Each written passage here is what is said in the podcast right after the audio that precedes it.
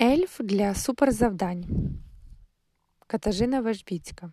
шостого грудня. Ринкова площа ельфійського селища гуділа від святкового збудження. Вікна освітлювало тепле сяйво свічок, сніжинки кружляли в повітрі, мов би танцюючи під музику невидимого оркестру.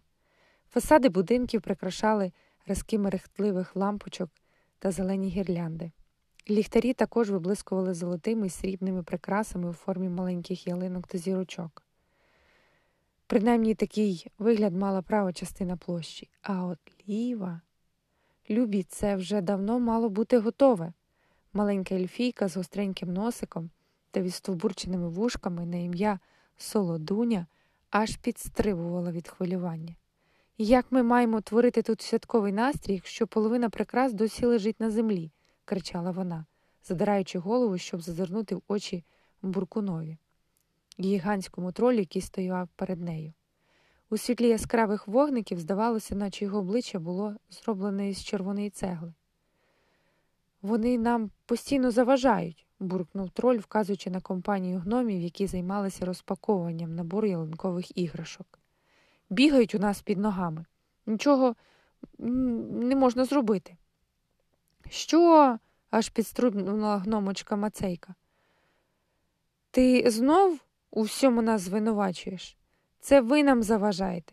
Ви сиділи на ялинці, яку ми саме намагалися прикрасити, і всі іграшки побилися, і гірлянду ви розірвали. І повалили сніговика, і...» «Це ви іграшки побили?» – обурено перебив її Буркун.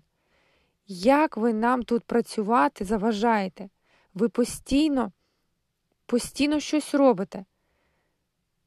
Постійно треба бути насторожі, щоб не розтоптати якогось нагабного гнома». «Гаразд, гаразд», – втомлено перебила його ельфійка. «Вам слід якось поладнати і поквапитися з роботою. Половина селища досі не готова до свят». «Ох!»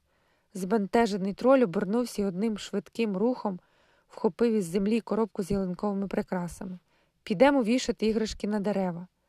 Ми точно зробимо це краще та швидше, ніж ви. До справи, товариші тролі». «А тож, а тож», – Мацейка вперла руки в боки. «Ми точно швидше та краще прикрасимо будинки. До роботи, гноми». «Аби ж тільки ви зрозуміли це як слід», – крикнула йому слід Солодуня і похитала головою. «Чому ти так нервуєшся?» – Непосидько, який зненацька вигулькнув просто ззаду нею, здивовано глянув на ельфійку. «Сам подивися. Торік у цю пору селище видавалося чарівним. Сяяло, мерехтіло, виблискувало так, що ти всім серцем відчував наближення свята. А цьогоріч заледве розпочали, святковий настрій на нулі». Солодуня засмучено похитала головою. «А де оркестр?» – Непосидько роззирнувся. «Цього року я ще не чув жодної різдвяної пісні. Вони занедужали?» «Ні». Осяйна заявила, що всі пісні застарі, і вони працюють над створенням нових. От лише ті пісні поки що зовсім не звучать святково». «Може, це на краще?» – пробурмотів Непосидько. «Торік я вже в листопаді звідусіль чув Щедрик. Зовсім не, немає відчуття свята». Солодуня обурено поглянула на нього. «Але ж у цьому весь сенс. У колядках, прикрасах, у подарунках. От для чого потрібні свята? Щоб було чисто, гарно і приємно. Чи не так?» «Мабуть, так», – підтакнув Непосидько заради миру. Він не хотів сперечатися. «А як твоя подорож до звичайного світу? Сподіваюся, тебе ніхто не побачив?» – поцікавилась Солодуня. «Власне», – зітхнув ельф.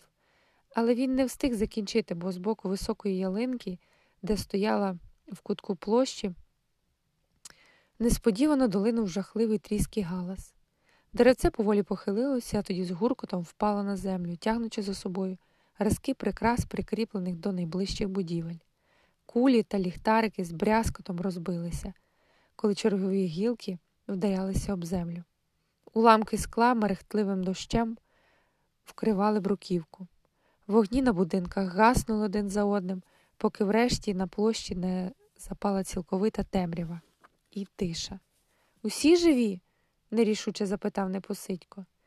«Чи хтось може зняти мене з цієї гілки? відгукнувся йому тоненький голосочок. Ельфи обережно підійшли, намагаючись не поранитися скляними уламками. На одній з гілок, перекинутої ялинки, зачепившись паском від спідниці, висіла Мацейка. Вона видавалася дуже розлюченою. «Це все ті тролі винні!» – верескнула вона. «Вони перекинули на нас ялинку. Злісно, навмисно і підло». «Зовсім ні!» – сіра постать, що розтягнулась на бруківці, заворушилась і на силу сіла.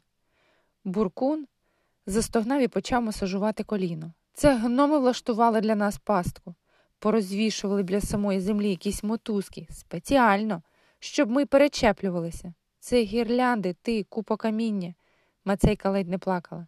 «Де я мала їх повісити? Вище я не дістану. А ти знаєш, що я боюся висоти». «Я цього не витримаю». Солодуня різко розвернулася і покрокувала геть, цокаючи підборами. «Знайте, я про вас все розповім з Санта-Клаусу». Загрозливо жбурнула Ельфійка через плече. «Солодуню, зачекай на мене!» – залементував Непосидько і кинувся бігти за нею.